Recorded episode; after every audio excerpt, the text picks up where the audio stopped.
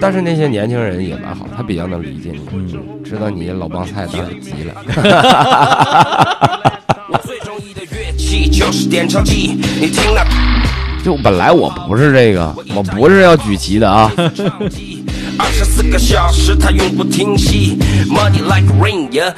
这歌肯定马上就差不多了，我觉得。我歌的也差不多了。我这一生都有一首歌经历这样的大起大落。让天下下着雨，我披着微灯的雨衣站在大雨里，酒在倒，烟在绕，钱在烧，雪茄帽戴上套，给我让不用抱你的号 ，Kill your motherfuckers all money money for I want more more more more more money I got money money money money for I need more more。大家好，欢迎来到由日坛公园出品的全新音频节目。说归说，我是主持人李叔。今天呢是这档全新节目的第一期，我们非常荣幸请到我们的第一位嘉宾，说唱歌手老舅啊，宝石 G M。大家好，所有听众朋友们，大家好，我是宝石 G M， 你的老舅。哎呀，特别开心啊，因为在今年很早的时候，大概八九月份那个时候，就通过各种渠道啊，想要邀请这个老舅啊，邀请宝石来上我们的节目。那时候正好赶上你最忙的时候吧？对，那时候正忙着走穴呢，天天。那个时候就是刚开始，很多朋友喜欢这首歌，嗯、找演出的挺多的，自己也没想到，想着就演吧，但是密度确实挺大的。对，趁着这会儿火，赶紧赚点钱，肯定得赚钱呀、啊，是吧？有孩子，有家庭是首要任务。是，之前那么多年也没赚着过钱，主要是对，主要是之前一直待业。是，那那个先简单介绍一下老舅啊，董宝石先生啊，那个在长春长大啊，现在定居在成都。然后呢，之前其实是做了很多年的说唱啊，跟自己的好朋友他们一起做了一个厂牌，叫做五人文化。是的，呃，也出版了很多张的合集，但是呢，一直没有太多的回响啊，在整个的行业。然后在这个二零一九年啊，因为一首歌，这首歌我觉得现在至少我觉得我们的听众没听过的应该不多，因为实在是这个。用一个大俗词儿，就是火遍大江南北，哎、不敢对对，堪比什么小苹果，这个叫做野狼 disco。然后我之前也在日常公园的节目里边讲到过，我是在什么样的一个场景听的这首歌，就是一个晚上在一个酒吧已经喝的非常多了，听这首歌，然后当时整个人就飞了，觉得说哇这什么歌，怎么这么好听？对，那时候其实也没看歌词儿，也不知道这歌词里边写的是是是什么东西，什么场景。后来那之后啊，也听了老舅所有的前期的创作，包括一些可能跟野狼 disco 的风格非常不一样的歌，包括像海子、像来日方长这样的歌，然后也是全方位的了解了这个宝石这样的一位呃音乐人吧。首先，我觉得不能免俗啊，就是野狼 disco 这首歌，可能还是得给大家先讲讲这背后的故事。特别逗的是，就是在差不多九月份、十月份。啊，那个时候呢，我我在音乐圈有一位前辈，而且是我非常尊重的一位前辈，而且是一个非常有音乐品味的前辈。我给打电话找他聊一别的事儿，后来聊完之后，他就说：“哎，最近那野狼 disco 你听了吗？”我说：“听了呀。”他说：“你觉得怎么样啊？”我说：“牛逼啊。”他说：“我操，我怎么觉得那么那么那么 low 啊？这为什么大家都觉得牛逼啊？哪儿牛逼啊？”我说：“我操！我说我说这你不懂，我说我我说你得再品品。”对，所以我觉得可能很多人对这首歌的理解，也就是说，哎，就这歌好像感觉就是挺逗的，嗯，是吧？就是一个一个一哥们儿装逼失败嘛，嗯，对。但实际上这歌里边很多的元素是，其实也很难说我们这代人，因为咱俩其实。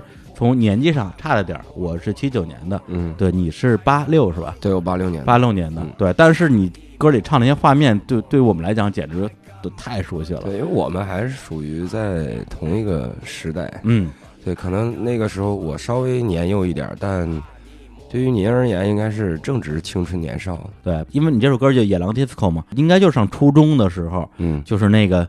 野人、野狼、嗯、野人、迪士高，哎、嗯，还有那个什么河东那些，都是那时候进来的，差不多九十年代初，九五年前后。嗯，对，而且那那盘磁带就叫什么野狼王迪士高，对，对我我一我一看那封面，我都能想起来。对，说那你小时候也是听那个吗？我小时候肯定听啊，耳濡目染。你去汉滨城。就是在各种各样的地方，就是你觉得这就是当下最劲爆的音乐，嗯，就"劲爆"二字。其实能完全概括这种音乐对我嗯嗯年年幼时的那个冲击。你没听过，你也不知道这叫什么，然后就知道迪士高，感觉它这三个字就蕴含着一种狂野，嗯、还有呃对于各种各样的未知，它是一种启蒙，我觉得。是，那你第一次听这个音乐就是在那个在旱冰城里面，旱冰城是吧？对，对我们这儿叫滚轴溜冰。哎呦，我差不多应该听这个音乐是上初高中的时候、嗯、听了磁带、嗯，但是真的是在一个场地里边，应该也是滚轴溜冰。对，对我记得上大学的时候，我们去那个北京有几个著名的滚轴，嗯、在那个你们有一个叫在乐坛，嗯，对，那时候也是去刷夜刷宿，嗯，对，去溜到晚上一一两点钟，溜完之后从乐坛走到我们学校，差不多十几公里吧，走到学校天都亮了。对，就是那个时候觉得只能就是寻求刺激，对，就是刺激，嗯、就是劲爆。而且它里边那盘磁带里边的那个所有歌，现在虽然你让我叫叫不出名来，但是你只要起一前奏，就都能跟着哼哼。有很多其实都是在当时算是第一批进入中国的电子舞曲。嗯，嗯这些东西对于年轻人而言是呃前所未见的。对，然后也是一个算是呃划时代的一种音乐，让大家感受到、嗯、它区别于以前我们听的去注重于歌词。呃，或者说旋律上的一些感受，嗯、就纯让你嗨，没见识过。对对对、嗯，就以前没有这个东西，对，没这东西。对，就包括你在那个野狼 disco 里边采样了一小段的那首歌，嗯《No Limit》。哎，对，那首歌本身是一个荷兰的二人组合，一九九三年的一首歌。是，但是引到中国的时候，其实谁也不知道这歌本来叫什么，对，就知道叫 No No， 对对对 ，No No No No No No， 对对，太狂了，是，所以就当时就后来。那个，我打开那个就是网上那软件，重新听你的歌的时候，嗯、听到这一段，我怎么都疯了！我操，这那是我自己唱的啊，那自己唱的，我自己唱的。嗯、当时你说我算是一个，就是那个味儿啊，对对 对, 对，其实就是在最后需要一点点类似彩蛋类的东西，嗯嗯，去重复的印证，嗯嗯、呃、嗯，大家听这歌会可能会产生的一个逻辑，嗯、呃，也是在最后就想把它稍微亮出来一下，嗯、让大家知道就是这么回事，你想的没错，别怀疑你自己。对对对对对，那野狼 disco 其实，呃，我觉得我个人最骄傲的一个部分，其实是它能受到这么多不同圈层的朋友的喜欢。嗯啊、呃，无论你是玩味也好，你是呃认真的去思考歌词背后的一些东西也好，它是对于嗯、呃、失败者的拥抱，对于自我的一种宽慰。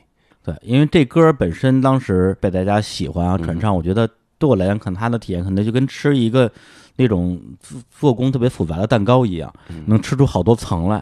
对，第一层说实话就听个乐，听个热闹，对，那比画龙画彩虹，比划郭富城这玩意儿谁不爱听啊？听着就喜庆，就把第一它占一喜庆。对，第二个是它歌词里边有好多的，对我们来讲可能是非常怀旧的元素，包括什么皮大衣啊，是，包括你 B B 机、大哥大。是我们是真的用过 B B 机，真的用过大哥大的人。我小时候也趋之若鹜啊，对于这个东西，我我记得非常清晰。我小学的时候看见有初初中、高中的男孩子别着 B B 机，我就是简直羡慕，就觉得他们怎么能那么酷？是，嗯、对我自己特想拥有一台。而且那时候就是没钱的都用数字的，谁要有个汉显的更牛逼了。嗯。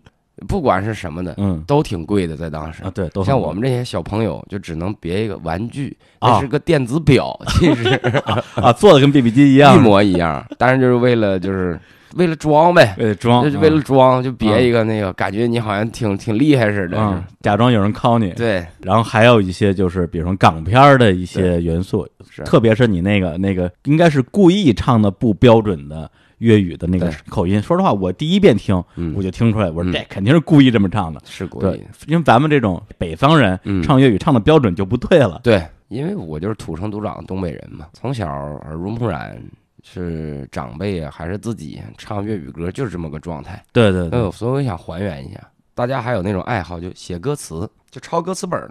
有有有，对，然后你听不懂的歌词，你会就是用汉语拼音给它标注出来，嗯、或者说一些相近的字。对，另外就是在那个年代，录像带啊、嗯、录像厅啊，嗯，这包括刚才提到的这些迪厅，都是我们那个时候成长过程中非常非常重要的生活中的一些元素。就是那个时候特别著名的一些娱乐场所，嗯、而且有一些其实还是，呃，是你没有办法进入的，年纪还不够。比如说迪厅，比如说录像厅，在我小时候对我而言，那是一种属于神秘的角落，就你永远想去探索，但你永远也不敢进去。不是你们那那个录像厅还真真有人管啊？呃，也不是真有人管，啊、而是他那个录像厅的门口的氛围就特别让你感觉到不寒而栗，哦哦哦就有一个那种凶神恶煞的人在那卖票，然后那个破旧不堪的小黑板上写着艳俗的电影名字。嗯你还没等进去，你就能闻见那里边的汗臭味儿和那种、嗯、那种热浪，在那个很厚的门帘之下，嗯，里边可能就是一片黑暗，嗯、你也不知道放的是什么。然后那票还挺贵的，可能是三五三五块五块钱，五块钱五块钱，五块钱对我们小学生来说也很贵，特别贵啊！你感觉那里边是一个什么地方呀？这对，那你这么说，我觉得我我我属于可能胆儿还比较大的，我上我基本上也上初中的时候。嗯，因为我们家在北京的郊区嘛，嗯、它整个的那个发达程度，我觉得可能跟这个长春也差不多，嗯，也是那种小小小黑录像厅，对，小黑板，嗯，上面写着今日放映，对，那时候我觉得最就对于我那个时候来讲最有吸引力的就是那括弧里边四个字儿少儿不宜，一看见这四个字儿就说，哎呦，这今天我我得想办法找五块钱去。大部分写那个名全都是那种骗子，嗯、少儿不宜的，对，但是我被骗了好几回。我也被骗了，对，啥都没有。对，他他不是少儿不宜。那个写的我忘了是一个什么名字了。嗯、我有一次就我们几个同学，嗯、可能也稍微大点了，嗯、就结伴说：“姐，今天我们必须得去看看去。”一看那名特香艳，说：“哎，就看这个吧，就肯定行，嗯、肯定好。嗯”一进去里边放着成龙的《双城记》，双龙记、双城记武打片儿，武打片儿是。所以那时候我觉得是一个。呃，挺荒蛮，但是又有很多的新的文化冲击进来的一个时代。嗯、对，很多东西我们之前不是说我们接触不到，而是谁都接触不到。对，突然咱们就是改革开放了嘛，对，文化也开放了，对，对，所有的信息都向我们一起涌过来，然后我们又没有钱，玩命的这儿这儿抠一点，那儿弄一点。尤其是在当时，其实港台文化，嗯，那个对我们的影响特别大，嗯。所以就在那个时代留下的这些印象，嗯，然后用到了最后的你这首歌里边。对。就是想通过这些元素交织起来，形成一个嗯、呃、时间上的黑洞，嗯，能让大家来回的穿梭。对，其实我我挺好奇啊，就是现在，比如说在在长春，还有像这种这种地儿吗？就是、没了，应该没了啊。啊嗯，但是迪厅还有，迪厅有，但是迪厅现在也不叫迪厅，都叫夜店了。哦，哦性质是一、啊、一样的啊，改名了。对，装修变高级了。嗯。但是里边的那一套还是那个，就是发生的事儿还是那些事儿。对，进去该喝喝，该蹦蹦。对，今夜你注定会有些故事，有可能高兴，有可能失落。对，只不过不用这 B B 机大哥大了。对对，所以之前我看你跟那个咱们也是东北的作家班宇有一个对谈，嗯，他在里边提到一个观点，就是说你没法用当下的语言来描述当下，嗯，所以反过来可以用一些过去的语言来描述今天的这个画面，我觉得这个说的特别好。我也觉得说的很好，嗯，是这样子的。你总是试图在描绘当下的话，其实是注定一个失败的过程，嗯，因为当下你不需要描绘，大家都在，嗯嗯，我们都在场，你也没有必要，嗯，你也没有办法如实的再去还原或者复制它，别人是不感兴趣的。但是你用一种其他的手段去做出一个棱镜。我觉得这种折射出来的东西会让大家看到不同的，就生活中的细化的东西，对，包括情感上的。就是说，如果我们只给对方一面镜子，他不会感兴趣的，因为他习以为常。但如果你提供一个哈哈镜，他会停留一会儿，他会停留一会儿。所以我我可能是制造出了这一种效果，嗯，因为其实我觉得这首歌它。就是能够火到这个程度，我一开始我自己会有点意外，因为一开始我的概念就是说，本身他写的啊是那是那个年代的画面，嗯，然后然后又加了一些这个蒸汽波的元素，蒸汽波本身就是一种带有怀旧气息的一种音乐风格嘛。嗯、我觉得就是我都不能说像我这一代人，我只能说像我这样的人，就是又够这岁数，然后平时又听点音乐，而且我这两年听蒸汽波听特别多，会喜欢，但没想到最后火成这样。我就想说，我说你我也没想到，所以我就说你们都有这些经历吗？应该没有吧？这种感觉我觉得有点像什么呀？像当年高晓松，嗯，写《同桌的你》，嗯，有一天他跟老狼两个人经过一片菜地，嗯，农民伯伯在菜地一边种菜一边唱“谁去了多愁善感的你”，然后高晓松说：“我操，咱俩火了。嗯”就是那种，他其实是激发了一种通感，对对，就是就连那些没有同桌的人都爱上这首歌，包括这首歌里边描述那个画面，不是谁都经历过，但是但是我觉得在你说是。嗯，既可以说是爱情的世界啊、嗯，也可以说是在这种两性关系的世界，大家都有机会成为比较卑微的那个角色。对，其实我觉得这种这种心情是共通的，是就好像周星驰很多电影也那种小人物这种感觉是。是的，我之前我也说过，就是我也受周星驰先生很大的影响，啊、真的真的就是小人物身上的对命运的那种感受、抗争啊也好、嗯，或者说，呃。它是一种用自己诙谐或者自我嘲讽的方式来化解尴尬，嗯，所以呃，整个老舅这个人物在《野狼 disco》 里边的一个状态，也是在通过自嘲，嗯，去化解所有的尴尬，嗯嗯嗯，包括呃所谓的嗯、呃、生活中的 loser 这个，嗯，这个感觉。所以当时我一看歌词的时候，我就说我这个，当然。现在你叫老舅，但实际上老舅又是一个虚拟人物吧？是的，对。但实际上就是甭管这人是谁，这个人呢，肯定在这个情场啊，嗯、或者是在这个这个这这叫什么，在场各种场子里吧、嗯，没怎么得意过。对，真正得意过的人，他就不唱这个，就唱一人我饮酒醉呢。跟我们很多的，比如说东北的这种喊麦啊，嗯、咱们姑且拿喊麦举例、嗯，正好是反着的。hiphop 包括很多说唱呈现出来的也是那个气质，啊、也是这样的。哦啊，我整个做蒸汽波系列就是想跳脱出来这个氛围，嗯嗯，不想做太雷同的东西。当然，我自己有时候也会写，因为它是、嗯、毕竟就是呃一个技术手段，就是你这样来来彰显啊你多么厉害，多么有实力，它是一个 hiphop 歌曲的常态。对，但我就是想通过反常态的，或者说嗯一些新的氛围，整个蒸汽波像的、嗯，包括你的老旧系列的这些所有歌曲。嗯，是我自己的自身一种尝试和试验。第二个我，我我也是有意或无意的能感感知到，它会行，它一定会行。嗯，嗯嗯从你的老舅第一首歌出来的时候，就会有很多人觉得耳目一新，他觉得他反黑怕的东西没见过。嗯，所以我有一种自信。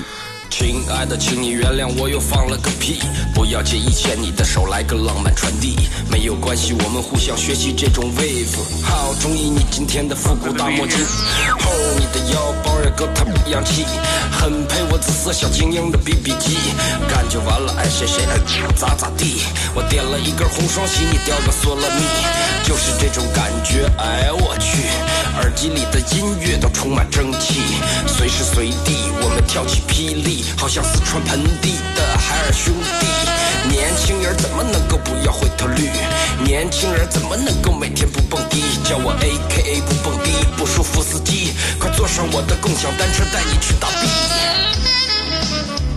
记住二七一说了，记住什么了？和我离和我离和我离，记住二七一说了，记住什么了？和我离，和我离，和我离。你不能困，我是你的男孩谢广坤，你要眼睁睁的看我给你一个吻，把你的名字写在烟上，然后吸进肺里。老舅这个词儿啊，因为东北是不是都这么叫、啊？都这么叫啊，就是家里最小那个舅舅，对、嗯，叫老舅，老舅是吧、嗯？老舅的特点呢，就是。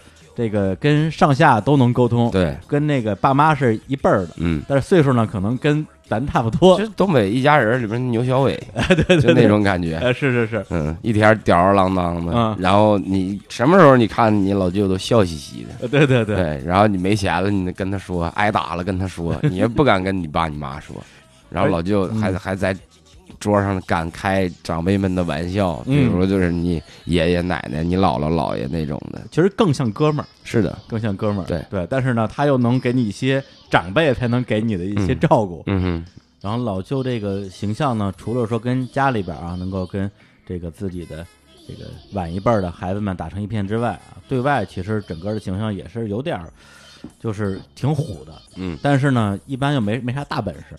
对，就特别是你写的这老旧的形象，我看那个好像在那个评论区里有人用了一个词儿，就怂刚怂刚的，嗯，对，就是有点怂，但是呢，又又跟那儿要要撑场面。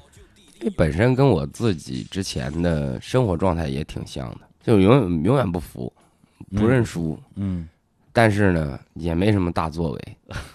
可能他因为我个人的生活状态境遇，在当时和老舅这种人物特点，嗯、呃，就契合上了。是因为你其实就是从开始接触说唱，嗯、然后包括自己尝试，年头也挺久的，是吧？嗯，上高中的时候，你是那时候听了一些好像北京的，像隐藏，对，还有那时候听隐藏，对，还有那个郝宇那个大学自习室，然后受启发就开始玩说唱，一玩就是十几年，十几年憋出这么一首《野狼disco》，想想也。有点可怜又可笑，嗯，对，可能好多听众朋友还不知道，嗯，就以为，呃，你就这一首歌怎么怎么样，嗯，其实真的是之前做说唱做了好多好多年，是，嗯，而且就是在说唱的这种所谓的风格上吧，其实也做过好多的尝试，对，做过好多尝试，所以其实你本身不是那种说，我我就我就拿这个说唱跟摇滚对比嘛，嗯，因为我平时可能跟摇滚圈子走的还比较近，嗯，你不是那种说我要死磕，我要坚持自我，磕过啊，磕过，不是头破血流了吗？啊，然后你到了那个时间节点，嗯，就是你面对呃结婚生子，或者说你工作上很多的压力和选择，你得想寻求变化。嗯，你比如说你之前一直做这个，就像你说做这个蛋糕，嗯，嗯，之前还有人吃，有人买，后来就没人吃，没人买了，你急了。你得最起码你得换点原材料钱，咱就那个时候真急了，就就真着急。对，但是我觉得对于很多可能，比如说一开始有自己的一些，你说是艺术坚持的人来讲，嗯，其实挺挺寒碜一件事，就是说，嗯，最后我也不坚持了，嗯，对，我就啥流行我弄点啥，嗯，最后也没火。就是我们有我们自己所所要坚持那个部分，但它不需要时时刻刻去展示，嗯，呃，而且你自己产出的或者说你创造的音乐应该是多元的、多种多样的，嗯，呃，极具个人特色的或者个人特点，包括理想化的一些东西，嗯，一定要有，一定会有，但它可能不会是你的全部，对吧？你每天每无时无刻你掏心掏肺，或者说你就就要抒发这个东西，也不一定有人接受这个讯号，或者说你并不具备做一个纯粹的艺术家的前提，呃，可能吧，对吧？嗯，我我意思就是说生活生活方面的压力，对对对，嗯，没办法当艺术家，嗯，没办法当。那么你在整个创作上，就是因为我也梳理了一下你所有的歌曲的一些，比如风格的变化、创作脉络，其实比较大的一个转折点就是到成都之后，呃，其实是几件事儿嘛，一个是你本身那边那时候，呃，因为小孩在那边，然后还要看病，嗯，是花钱，然后你那时候找工作本身也其实挺费劲，嗯，啊，特别费劲，对，卖手机，嗯，对，开那个那个共享单车，啊，不是，嗯，共享单车，开共享单车，开共享单车。开网约车，对，开网约车啊，给人当司机。嗯，对，我其实我能我能找到卖手机那工作，我都特高兴了。当时，嗯，一个月能有好几千块钱工资，我都乐得不行了。每天斗志昂扬的，就想把这事儿做好。没想到，哎呀，老板是个骗子。如果他不是个骗子，我可能我还在做这个事儿。嗯嗯，那时候你。比如说连着好几个事儿都干得那么费劲啊，我就说找工作这事儿，嗯，你你有没有想过到底是运气不好还是自己不行，状态不好啊？就状态不好，你陷入了自身的泥沼里边，就是你拔不出来了，嗯，拔不出来，你觉得一切都无力，你浑身充满着无力感，精神也是萎靡，你没有斗志，对这个陌生的环境不再像年轻的时候充满着未知，但是你你很有勇气，嗯，你就是现这个三十左右又去一个新的城市，就是对未知的恐惧以及不适应，嗯，其实有点倒插门的那个感觉了，住的，那个，嗯，是主要就是被动嘛，很被动，不是自己选择的。对，嗯，我在想啊，因为你是八零八零后嘛，嗯，经历过那个九十年代的整个东北的那一波下岗，嗯，那波浪潮，因为。包括你的父母，还有那一代的应该叔叔阿姨吧，嗯，可能都有过这样的经历。到了三十多岁、四十多岁，突然之间没工作了，要对重新开始，我觉得你那时候被沉浮的状态，跟你父母那一代的状态，其实某种意义上其实有点重合了，那个印象，嗯，有点重合。嗯，有一阵儿我爸失业的时候，没事干，天天在家就是窗帘一拉，抽的满屋都是烟，我特别恐惧，我。我我也陷入那种状态里面，结果在成都有一段的日子，其实也就是那样，嗯，没天没日没夜，然后你不知道自己在周几几点了，起来就是抽烟，就想迷迷糊一点，就想睡过去。那每天干嘛呢？就是在屋里干嘛呢？发愁，也不干嘛，就是发愁，嗯，什么事儿都愁。特别难受，嗯，其实那是一种抑郁的状态，特别恐惧。后来我发现这样不行，嗯、一定得出去调整。我就出去跟人踢球啊、哦，我就参加足球队儿，嗯，跟当地人聊天，然后球场上发泄发泄。后来我发现我也不至于打不开局面，嗯，最起码咱长个嘴，咱能跟人唠嗑。唠着唠着不就有朋友了吗？嗯，有朋友你就又能好一点，朋友给你介绍个工作，嗯，哎，你还能就业了，挺好的。就这样，就自己试着去，嗯、还是自己自身的问题。你朋友后来给你介绍你工作是后来开车那个活吗？对，我卖手机那也是朋友介绍的。啊、嗯，我足球队友都对我挺好的，就帮我接着活。嗯，然后这个卖手机那个。没想到老板是个骗子，然后我队友挺不好意思啊，另一个队友就把我接收了，就开车去了。嗯，然后那段相当于就是中国有嘻哈第一届，对，那段同时在发生一件事儿，对，你在成都给人开车，对，我就纠结着。其实开车也也也也没什么的，嗯、也赚着钱了，嗯，呃，收入还是挺不错，挺稳定的啊。哦、但就是啊、呃，因为你给别人开车，经常。嗯，回不去家，嗯，会有一种倦怠感，还有一种对于时间上的消耗、消磨，嗯、呃，你特别害怕。我都我我都当时也三十一、三十一岁左右了吧，嗯，就感觉我我我就这样了吗？我并不是说开车不好，嗯，而是我自己还有很多想做的事情。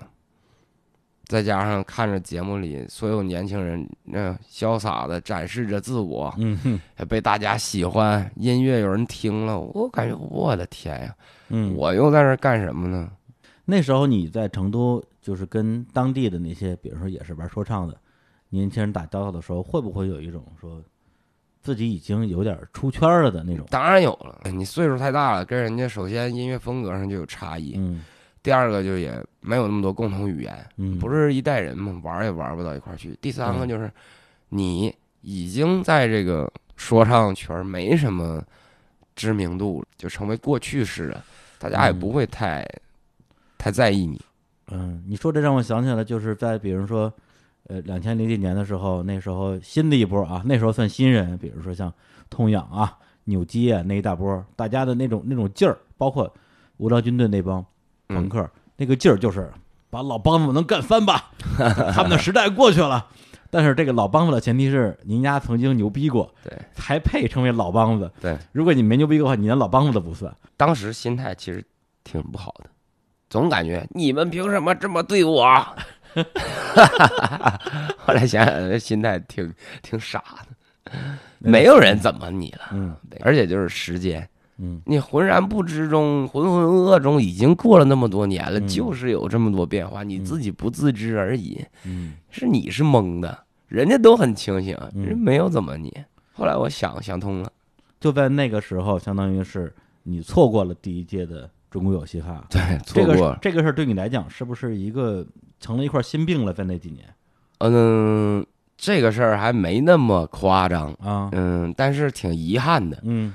对、啊，我报名报晚了啊，机票都买了哦，嗯，然后但是已经来不及了，但是我却充满斗志，因为我发现没事，明年还有啊，咱再去呗，嗯嗯嗯，然后就毅然决然的就回家做音乐去了嘛，啊，那时候就把工作辞了。对，嗯，结果结果第二年还选没过，太逗了。哎，你海选那时候后来后来播了吗？没播吧？呃，第第呃第第二年的中国新说唱啊，就是海选直接就也没有镜头，啊、也没有过、啊，也没有为什么、啊，这个其实是很严重的一个打击。不是，当时你唱的啥呀？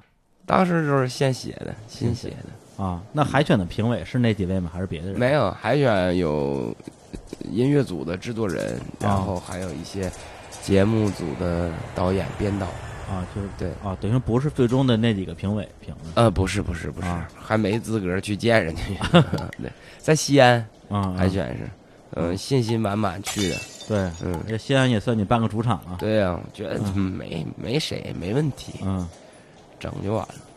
嗯，然后，然后就不了了之。急了吧？那时候急了，特别急，就是跟人家问为什么，凭什么？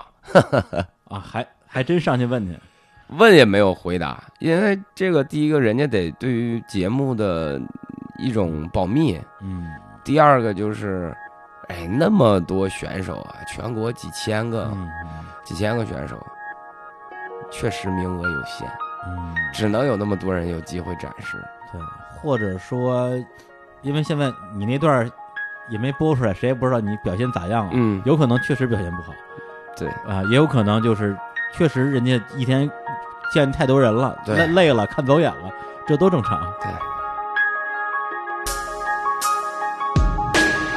天空边缘的轮廓逐渐的褪成灰色，如果连光都沉默，那我也懒得推测。此时言不由衷的故事开始显得晦涩，此刻就允许我在这个角落慢慢褪色，眼望着一架飞机正从屋顶轰鸣而过，而听着水管里有一滴水滴缓缓滴落，感受着脉搏跳动，一次平静而又衰弱，眼泪正滑落，一个玻璃杯子即将摔破，玻璃碎片无法躲过，有些不知所措，我错愕的怀疑这到底是不是一场噩梦。始料未及的事情，接着心脏剧烈的疼痛，无法承受的是你关门那一瞬间的沉重。整个过程可能共三秒钟，言辞激烈之前我通通记不得。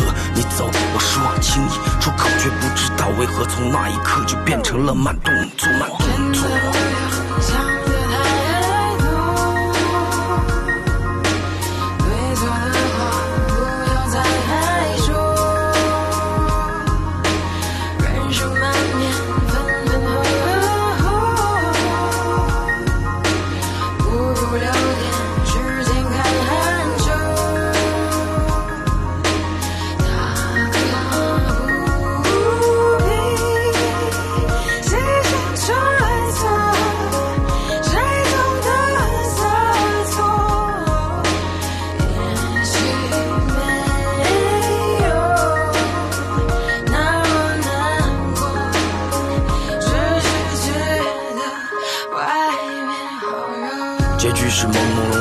些痛懵懵懂懂，林林总总的人分手后都会诚惶诚恐的回忆，我回避却故意会隐匿太委屈的痕迹。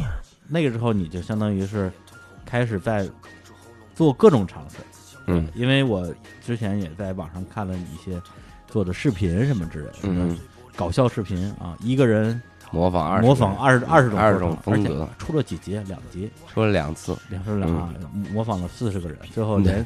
最后连什么易中天，对对，还有这个单田芳都模仿了，嗯，那个就是感觉啊，就给包括你那个视频最后还打出一句话来说，这个如果我这东西能让大家看个乐呵啊，请请大家可怜可怜我，转发点赞，听听我的歌吧，我也是个玩说唱的，对，就感觉就是我如果我不知道这个人是谁，我我只看那个视频，我会觉得这个人是在你说是做音乐的路上已经相当于是把所有的路都试过了。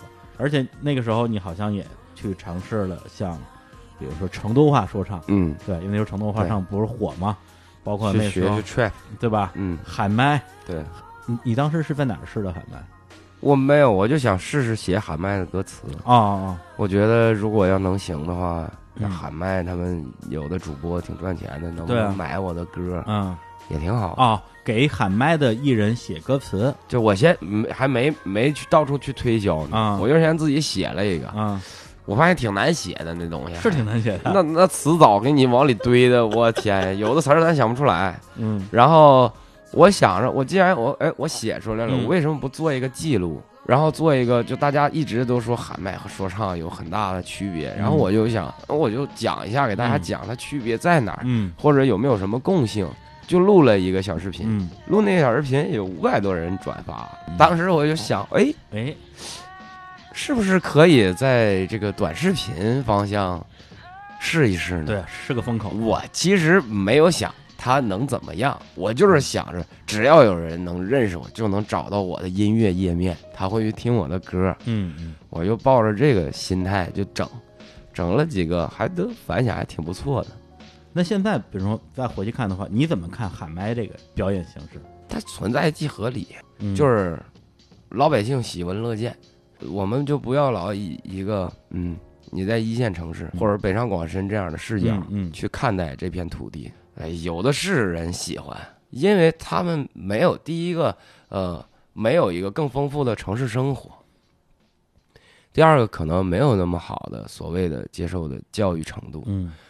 呃，他认知中的酷，或者说，呃，潇洒、成功，就是在这些歌词里能体现出来，他很直观能接受到，包括这个韵律、这个节奏给他的，就是动词、动词、动词，这就就很直观，嗯。你自己作为就是东北人啊，嗯，你能明白他们为什么要这样唱，也能知道，也能知道你喜欢为什么喜欢。当然明白，说唱的雏形也是这个，说唱起源也是这个，一定是自下而上的。嗯，从民间开始的，你说的也都是老百姓喜闻乐见的，然后慢慢慢慢的就演变出来了，有 flow 的变化呀，曲子一点一点的复杂呀。喊麦其实也在进化，只不过进化的很慢。喊麦就是说唱，对对对，喊麦其实特别就就像北京以前那种街头数来宝，嗯，就是撂地下就能演，对对，满足的就是这些老百姓，大家打个赏钱，对。只不过现在天桥这个舞台变成了网络，是啊，对。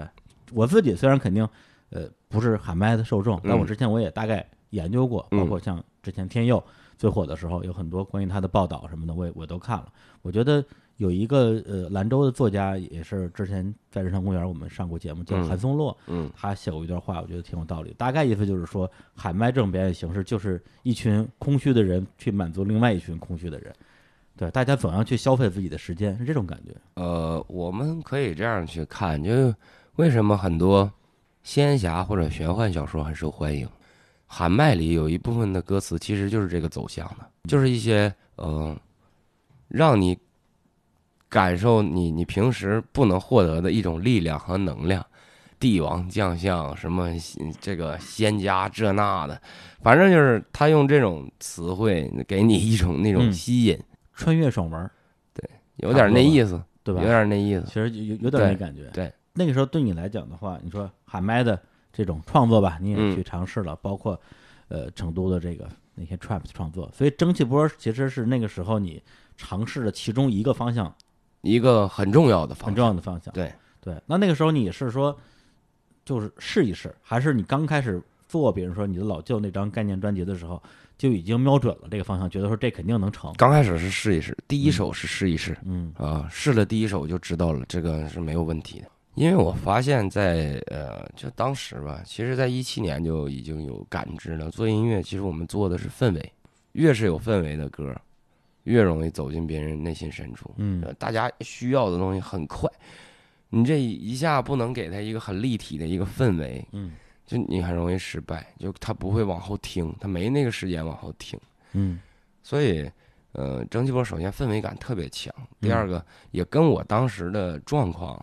嗯，包括想塑造老舅这个人设的一些想法所契合，嗯，就自然而然的产生了。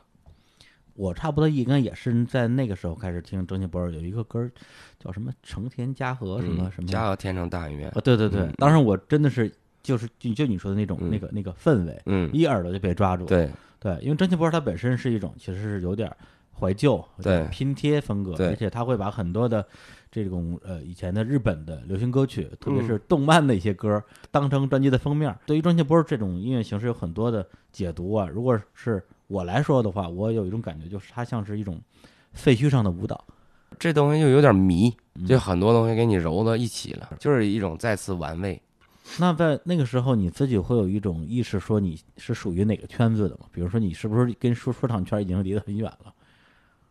那有点那感觉。对，但是后来你又去参加了下一届的新说唱。是啊，对，必须得去啊，为了生活，嗯，必须得去。我当时心态已经很好了，是吧？啊，在参加新说唱的时候，就是嗯，想着去，啊、呃，参与啊，有机会展示就展示。是，我在想，这一年前你还揪着人家那个什么选角导演，对，揪着人家问为什么呢？对，这一年之后还去，一年之后就去了。首先得给人赔礼道歉，对啊，跟人说当时确实。是自己的问题，你要低不下这个头的话你都不能再回去。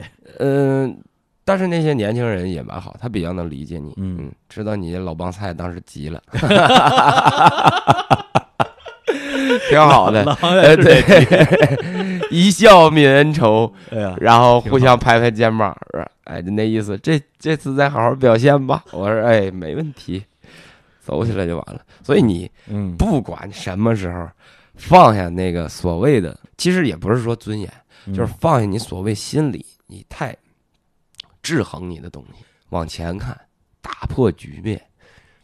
哎，但是有我我有一个迷思啊，就是东北人是不是真的特别好面子，嗯、还是假还是假装好面子，真好真好面子啊啊！东北人就是经常呃喝酒的时候，就是给你来一些，嗯呃，喝到兴头上来一些空头那种许诺啊，明天怎么怎么我安排，就是之类的，类似这种。他不是说呃呃东北人这种愿意忽悠人，嗯，而是真的发自内心的，呃，就愿意就是对别人进行这种承诺，怎么怎么样。但回头有的时候经常又做不到。喂，老舅，打电话啥事儿啊？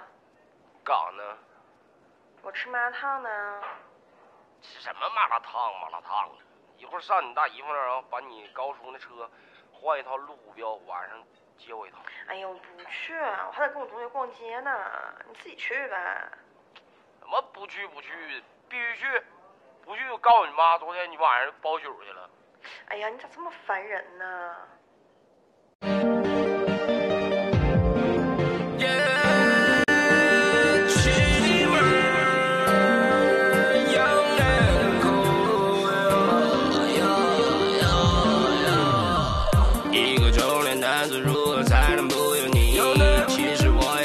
每天晚上去蹦迪，只不过是白天讲话没有人肯听，在夜里交给酒精，我们互相别在意。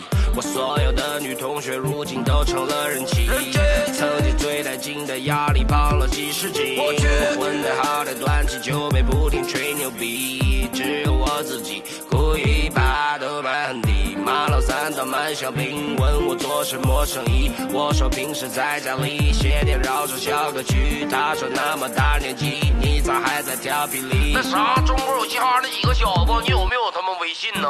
我当时的表情也特别的懵逼，习惯插在了瓶里，要起小旋风干到底。打开了手机放一段拍卖机，站在桌子上面大喊一声，你给我的干干！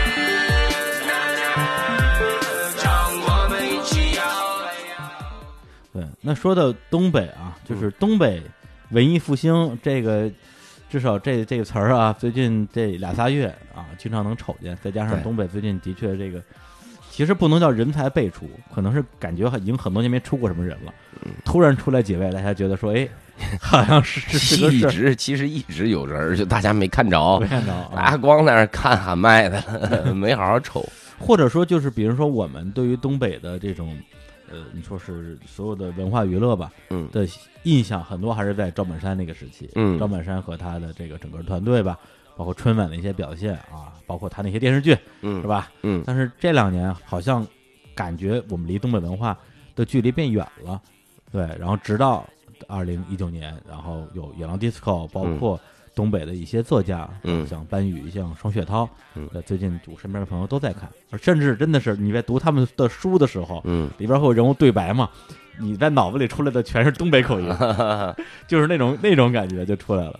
对，就是东北文艺复兴这词儿谁提？是你提出来的吗？是朱提提提出来的啊。嗯，左庭是我我姐们儿啊，她提的，她没当回事儿啊，她扯淡的在那儿，她 make 东北 great again。东北文艺复兴我当回事了，我使我使劲喊，我喊两天后来我发现我不喊了，我就干就完了。我喊也会有很多人质疑，嗯呃别人质疑我不在乎，我特别在乎东北人自己质疑自己。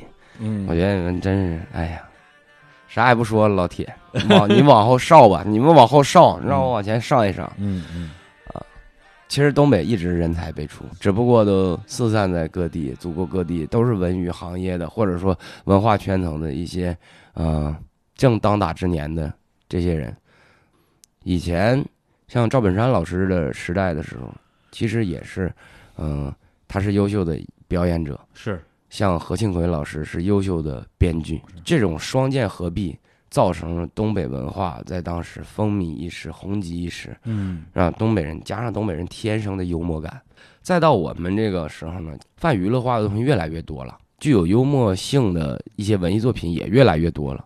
嗯，那东北人在这方面呢还有没有优势呢？或者你东北文化还有没有其他的一些精髓呢？你们怎么展现？可能今年就是集中爆发，就炸出了一道口子，从呃文章啊，从音乐啊，从各个角度让大家看见了，嘿，还有点东西。而且我觉得现在的咱们说文艺复兴也好，什么也好，大家其实拿出来的作品啊、呃，包括像班宇他写《冬泳》，嗯，还有你的整个老周期的歌，它的根源。甚至在我看来，跟那些喊麦的根源是同一片土地。那肯定呀，对，那就是大家其实看到的是同一片，比如说经济方面的一些问题，嗯、或者是自己身边的一些呃什么的朋友，或者是亲戚，或者是邻居家里的一些悲欢离合，然后会有一些感受。只不过就是、嗯、可能是根据大家的受教育水平和观察世界的方式不一样，嗯、大家选择了不同的表达方式。嗯，比如喊麦啊，就是就是那种什么这个。我我我我我要当大哥，兄弟兄弟对不起我，嗯、你们你们爱钱，嗯、这是他们的表达方式。然后你们有你们的另外一种，当然有人可以说是，比如伤痕文学来描述你们所经历的这二三十年的东北。嗯，因为我们东北人特别重感情，嗯、呃，以前大家一提东北人都是仗义豪爽，愿意跟东北人结交，所以我们其实对于情感是非常重视和和愿意去把这东西拔高的。嗯、所以在呃。文艺作品里面，我觉得我们能在这方面有一个很好的展现，嗯、就是在情感方面的，很浓重，很浓厚。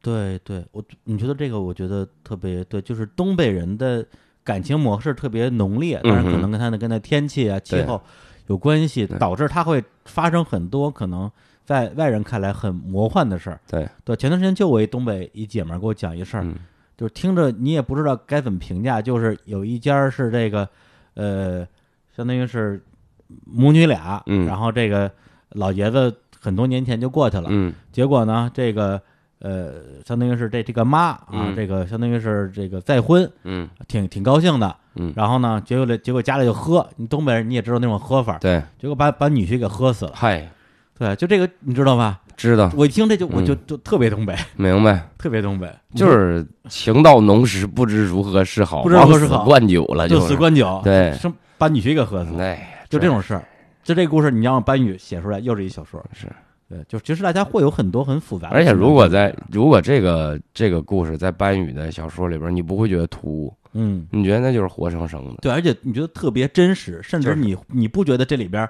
有谁做的不对？嗯，大家其实都是、嗯、心都是热的，没人奔着坏去。对，嗯，对，那最后就就是其实这事儿挺荒诞的，对，挺荒诞的。嗯，而且关于东北的这种文艺的传统，其实是一直一直就有的。我记得我印象特别深，上小学的时候有一个那个节目叫《正大综艺》吧，对，嗯、然后呢，当时是。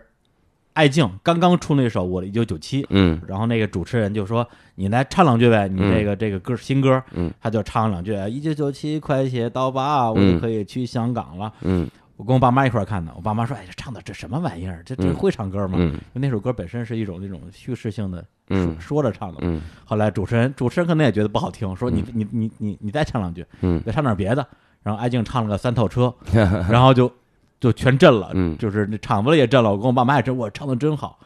结果我后来看一个就是拍东北的，应该是鞍山吧，一电影叫《钢的琴》，嗯，一上来就是一个小乐团，王千源是跟那拉手风琴，嗯，然后秦海璐演一东北大姐，嗯，跟那唱的就是《三套车》，嗯，我说哎呦，这东北文艺传统，都是一一脉相承的。我们这东北人愿意热闹，唱、嗯、跳、大秧歌、嗯、二人转，嗯，有这种根基。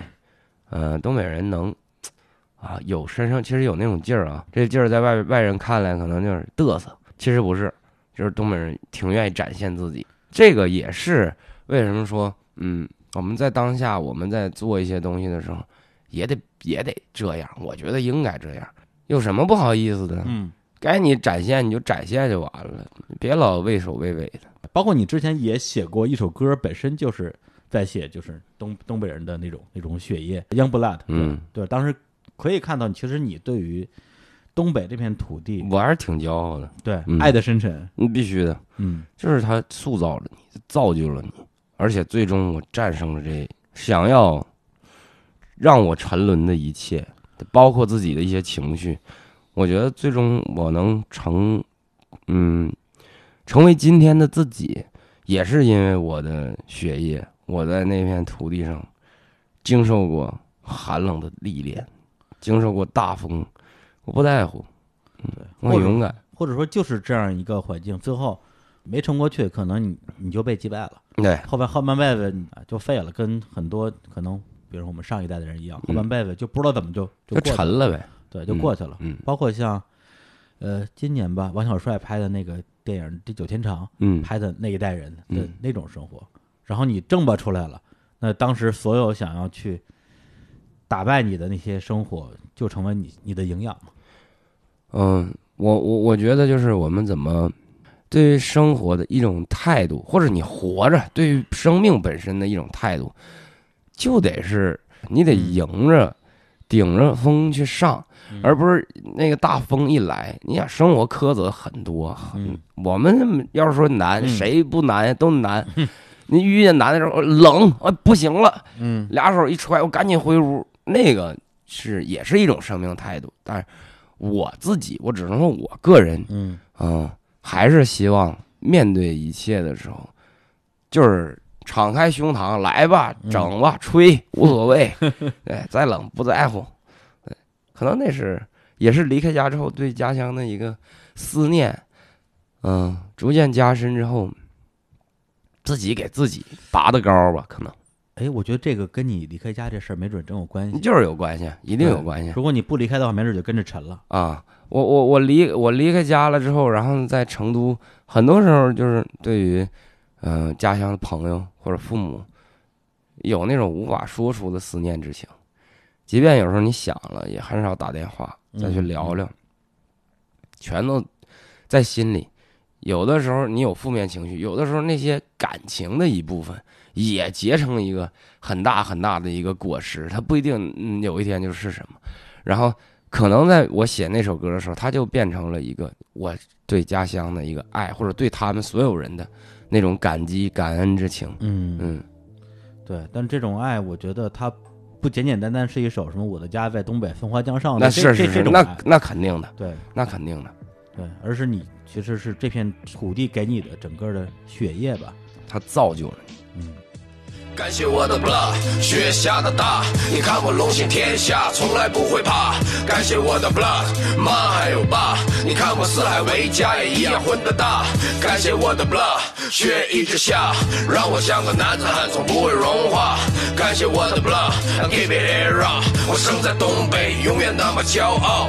我从小有点野，家住在红旗街，我从来不把高年级的同学抢我钱。有毒贩和小姐，有骗子和老千，有喝醉酒。流氓他们特别的危险，我和我的老铁关系特别铁，每天夜里都在外面晃到三四点，放他们的脸脸吹着我的脸，东北斯拉夫的少年嘴里叼着烟，我好像在写小说，家里头点酒喝，那青春残酷物语或许你也有过，我躲在我的小窝，蹲在某个角落，哭着发誓绝不会让任何人再笑我，当温度接近零下，雪从头顶流下，年少的修罗战场成了暗红色的油画，别试图评价，绝对不会停下，所有战斗的灵魂在那白桦林里流放，那械斗的少年，喋血街头的少年，自我斡旋到成年，如今像雪花般飘零的下东北的少年，狂喜午夜的少年，如何挣扎着成年，成为北风中的幽灵，冰封不住的幽冥，白玫瑰不会凋零，生死契刻的交情，在呼啸之中长大，那寒风中的修行，像苦海中的浮萍，大雪万步独行，这一生历练。感谢我的 blood， 雪下的大，你看我龙行天下，从来不会怕。感谢我的 blood。那你觉得，如果说真的有东北文艺复兴这样一个概念的话，那它的最有价值的内核，你觉得是一种什么样的精神？东北文艺复兴最有价值的内核啊！哎呀，这个这拔高了，问题太大了。在当下，我希望它简单点。嗯，首先就是快乐，嗯，发自内心的快乐，嗯，让别人快乐，啊、呃。它是一种善意，嗯，也跟我刚才说的，呃，我们以前东北人那种性格，仗义疏财也好呀，直爽也有关，就是真的想拉近人和人之间的距离。就有的时候我们被蒙蔽的太多了，我们照相有滤镜，对吧？嗯、我们有各种各样的软件平台，你想很多东西，它就变得莫名其妙了，它其实不是人和人的东西了。就是全部都是大家营造出来的一些商品，东北文艺复兴可能会有的，有的作品会让你很赤裸裸的见到，嗯，人的心，就我们心灵的对撞，嗯啊，我觉得这个可能也算是最后一搏吧，不光是东北和其他地域，也可能是我们整个时代的一个对撞，嗯，对，嗯。而且我觉得你刚刚提到快乐这个概念，我觉得它的一个大的前提是你至少就是说你放弃了你之前比如说拧巴，嗯，或者诗化的那个阶段，因为每个人都有自己的基因嘛。因为我看你之前写过，比如像像写海文，嗯，那些歌，包括你纹身，我今天也见着了，嗯，就坐我对面啊，上面纹着这个海海子的海子的诗，是的。而且我印象特别深，就是在你一首歌叫《来日方长》嘛，对，在评论区，嗯。就是在那个网易云评论区，有人说说，哎，里边的这一段是啊、呃，是不是引自于哪个港片的？然后你本人回复说不是，这是我写的。对，另外一个人说啊，里边的某某一句话，这是高晓松说的，嗯、说不是，这就也是我写的。对，这是我，我自己写的，这是我写的诗。感觉你对自己的诗人身份特别的重视。没，我就是怕别人误解，因为感觉好像你又抄袭，或者说你借鉴了别人东西不说，没有，那就是我自己一首诗叫《礼物》。嗯。嗯，我本来那首歌是设计的，我之前跟我搭档莲花一人一段 rap 的段落，嗯、但是这他把歌词搞丢了，让我非常恼火啊！然后我又反复的去去设计这首歌，最后有了一些新的想法，就这首诗加进去就特别合适。包括有个打电话的那个片段，嗯，就是这个歌里边的这个小伙子，他其实就是一个诗人，在那个时代，嗯，然后。种种原因，种种问题，最后发现他他他其实可能他还不懂。那女孩离开他不是因为他是诗人，他写诗，你写诗没什么呢，就是命运的纠葛，就是不能在一起。每个人都是被动的，我就想呈现出来那种人在命运之下的那种被动，被推推推推到哪里去的一种状态。嗯嗯。就我自己作为听众是非常喜欢你这一类作品，嗯、包括《来日方长》，包括写海子的歌。但这种作品就是我觉得是无论在任何时代，嗯，它都不会成为一个最火的歌。那肯定，对对。那那么你现在比如说在写就是老旧系列所有这些歌，嗯，之前你觉得这些作品跟你的诗人的创作本身会有某种冲突在里面吗？并没有，没有，嗯，并没有，这是两个范畴，其实。而且有的时候反而会有一种帮助，嗯，啊，我觉得，呃，经常性的去写一些诗文，会锻炼你语言的美感，嗯，经常写一点，可能写的也不好，嗯，啊，我觉得就就是得写，你不写就不敏锐了，啊，回头你看见人家写那么好的歌，人家怎么来的，其实都是锻炼出来的，嗯，或者说你对于生活中很多可能在别人看来是很魔幻或者是很荒诞的细节的观察，最后其实是可以用诗歌的方式来表现的。是的，嗯，而且有的时候你有的歌其实诗化一点，也蛮好，它有一种电影的蒙太奇的感觉。对对，或者说其实像《野狼 disco》里边那几句粤语歌词，嗯，其实我在我看来，我觉得就是诗歌呀，是就是有有那个感觉，就那一下。它虽然那一下，大伙儿有的时候可是听一乐呵，嗯，嗯但你你作为创作者而言，我还是很高兴听到很多朋友能在里面感受到嗯情怀和设计的那一部分。嗯嗯。如果孤独不可言说，生命太过沉重，爱情轻得不能承受，我们应该如何守候？直到一切悄悄降临，再和命运互相问候。来吧，全部举起酒杯，等到某人最先开口，怎么会流下眼泪？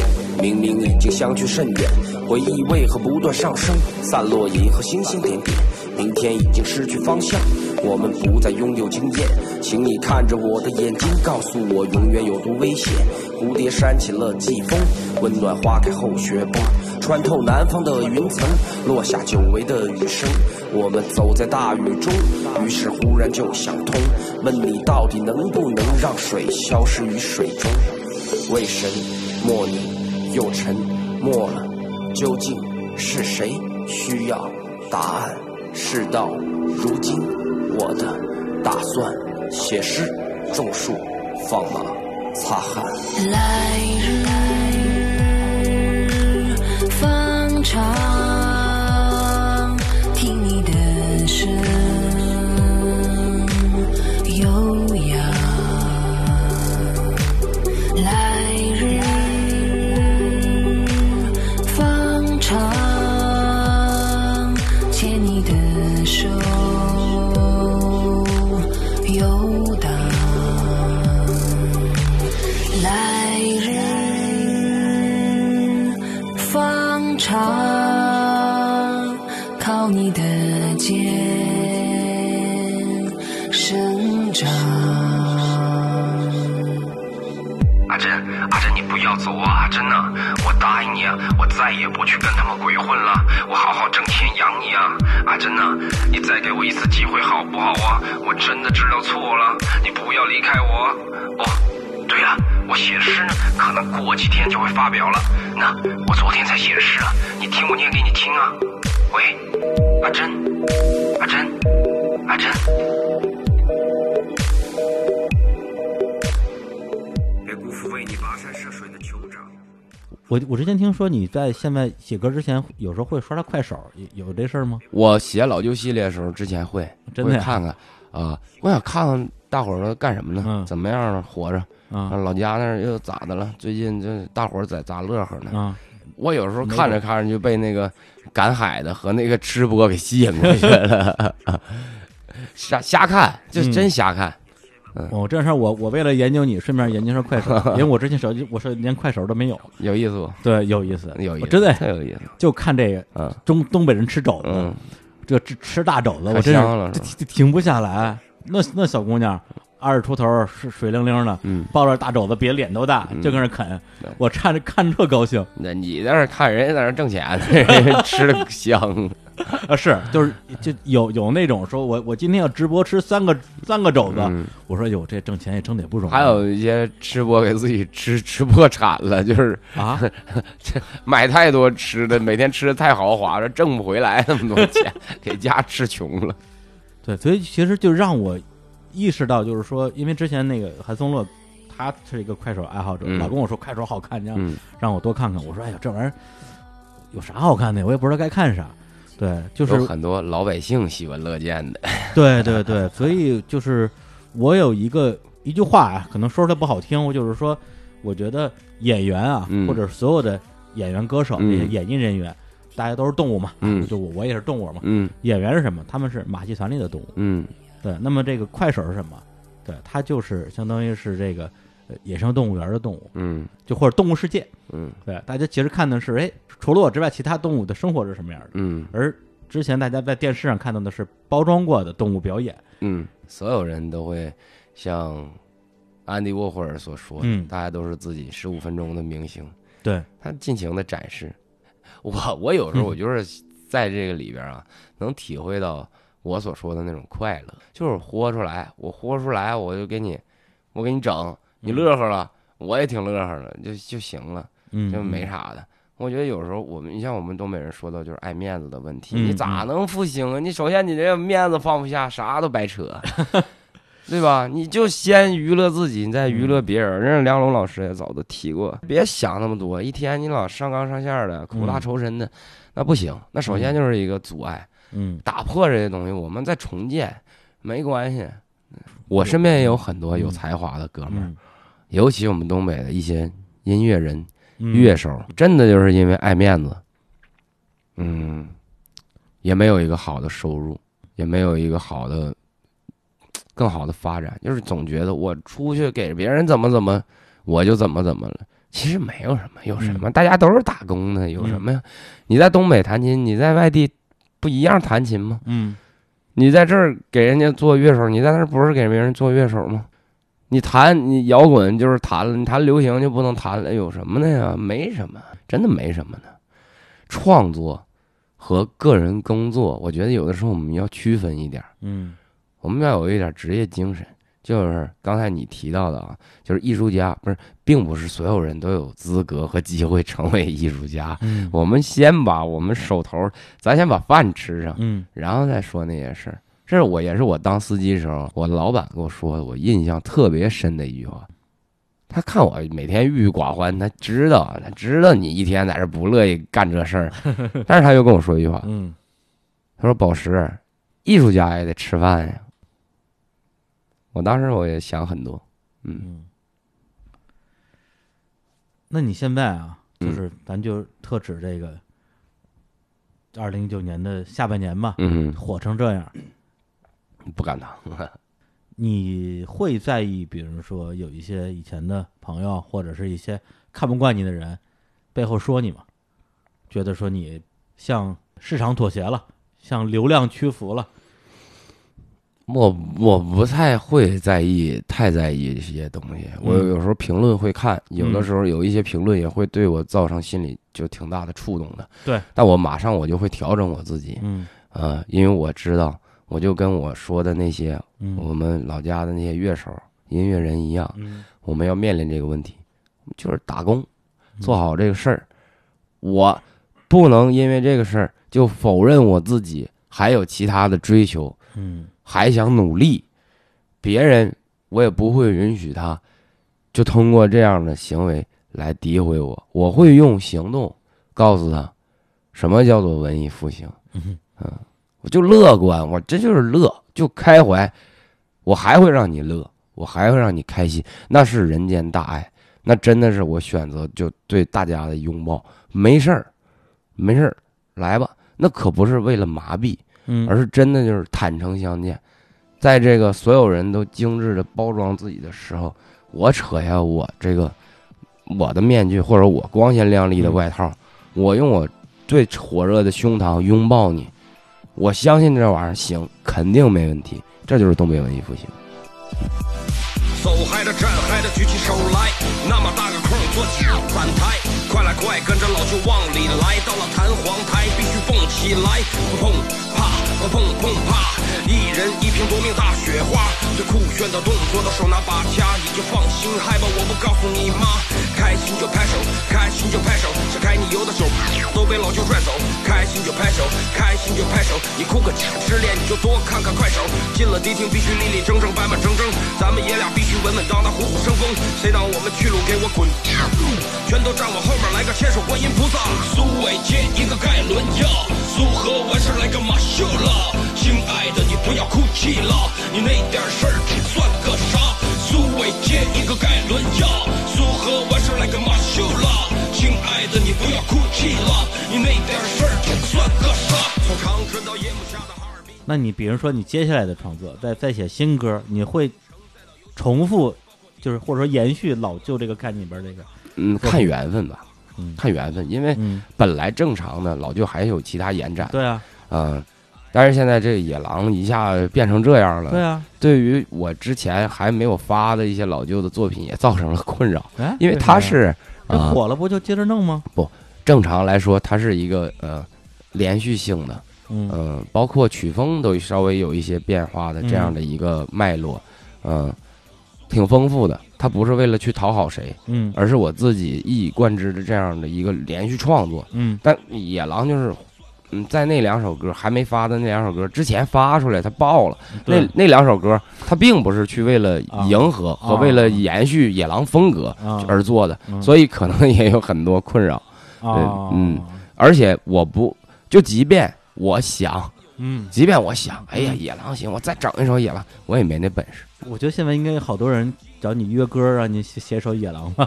大家都是这想法，觉得哎呀，你写你整一首，再整一首，照你这整一首，哪有那么简单？对，你说要多少钱吧？这个就是嗯缘分，这也是呃嗯各方面的因素恰巧就汇聚在那儿了，这首歌成了。它有的部分甚至都无无关我个人。嗯嗯。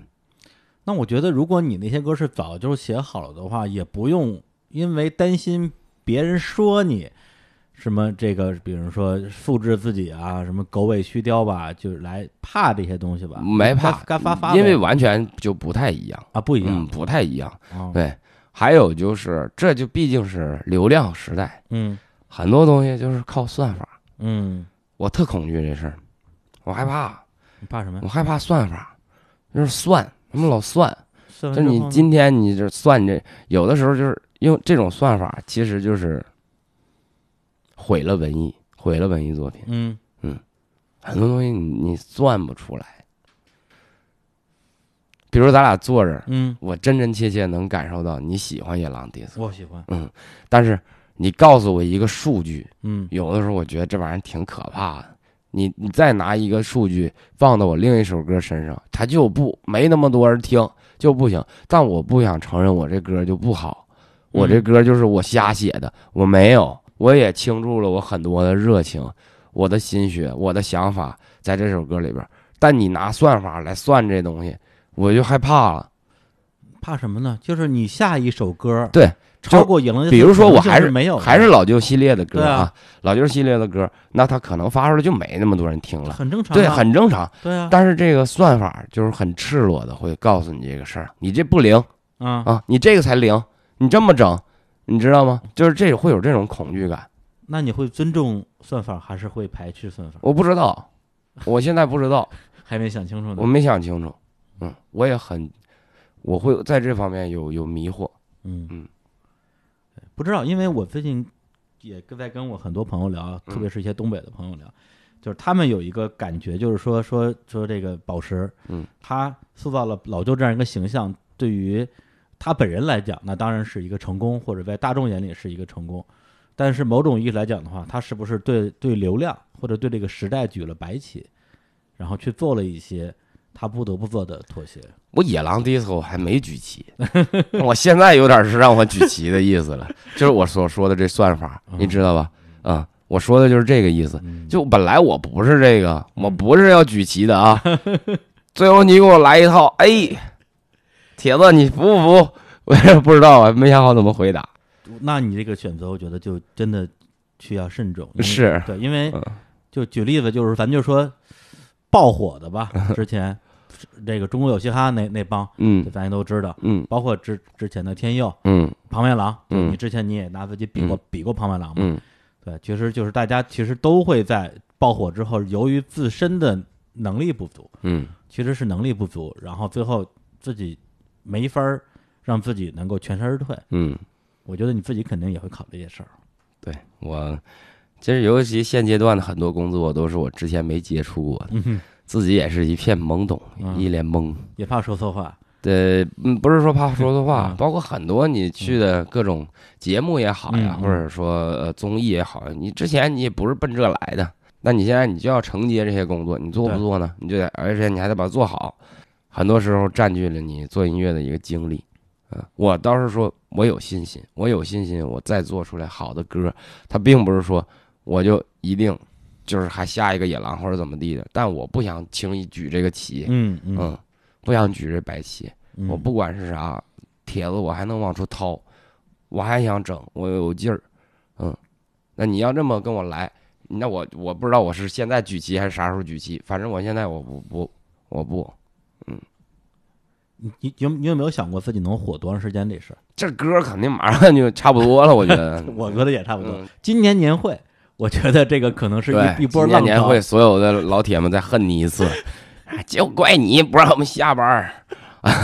天天下了班，然后跟单位排练一两天。完了，所有的那个公司年会结束之后，以一个这这都不叫华丽的谢幕，就狼狈的谢幕啊！赶赶紧走，赶紧走。对，跟着跟着那什么什么江南 style 那这歌最后成了什么呀？嗯、成了个大尾巴狼了，嗯、大伙儿都这踢你一脚，在你屁股后边，赶紧赶紧给我滚！哪哪里来的大井盖？我拿脚往里踹，也挺有意思的。我自己如我的音乐作品有这样的一个命运，这样的一个起伏，我自己觉得很精彩。嗯，我也很荣幸。我这一生能有一首歌经历这样的大起大落，特好玩，是火遍大江南北啊！对，最后被就万夫所指，唾弃、骂，太讨厌了，恶心。行，我们可以拭目以待一下 ，OK， 看看这首歌未来有什么样的一个、嗯、一个结局。对，行，那今天也挺高兴，非常非常感谢，非常感谢，嗯、对。来到我们节目，也希望大家多多关注我们这样的好的对谈，然后在我们日坛公园对旗下会有更多更好的节目带给大家。我是宝石，你的老舅。莲花锻造。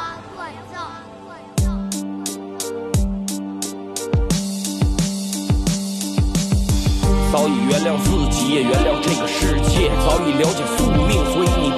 道歉，你穿越过日夜里无尽的试炼，才会在最后走得从容又迫切。为了不让秋风带走落叶，为了爱人的玫瑰更娇艳，为了孩子们无邪的笑颜，为了春天你和他再相见，带着花冠，拿着月光的宝剑，披着太阳神赐予他的火焰，骑着马尾消失在草原的午夜，祝我最浪漫的国王好运。如果生命只是荒诞的考验，他早就已经战胜了一切。如果没有意义为意义去改变，你怎会在你留下的诗篇里凯旋？爱离我到底有多远？爱的泪到底有多蓝？在天地间那条清晰的线，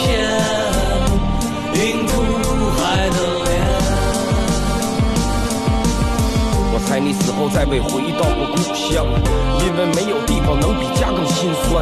我猜我死后也不会埋在故乡，只有远方的远方能让人心安。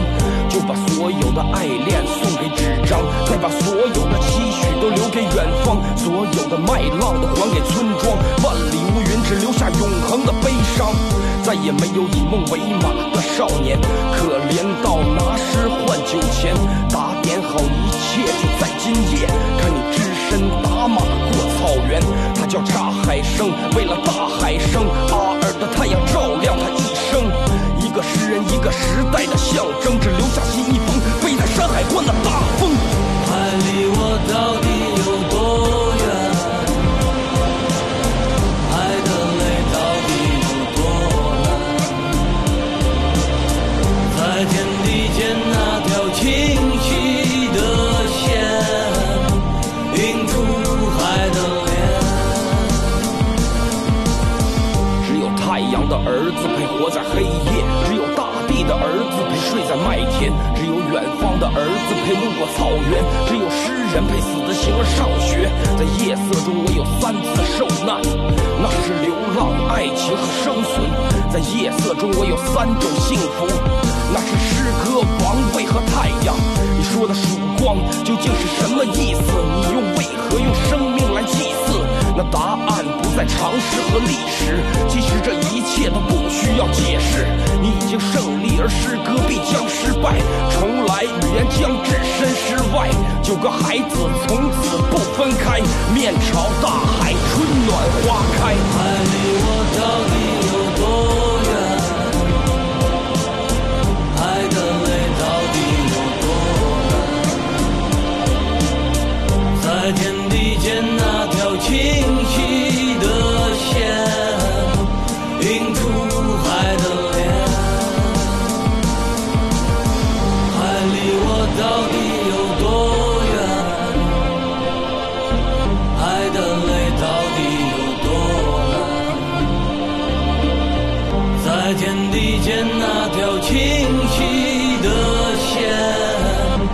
应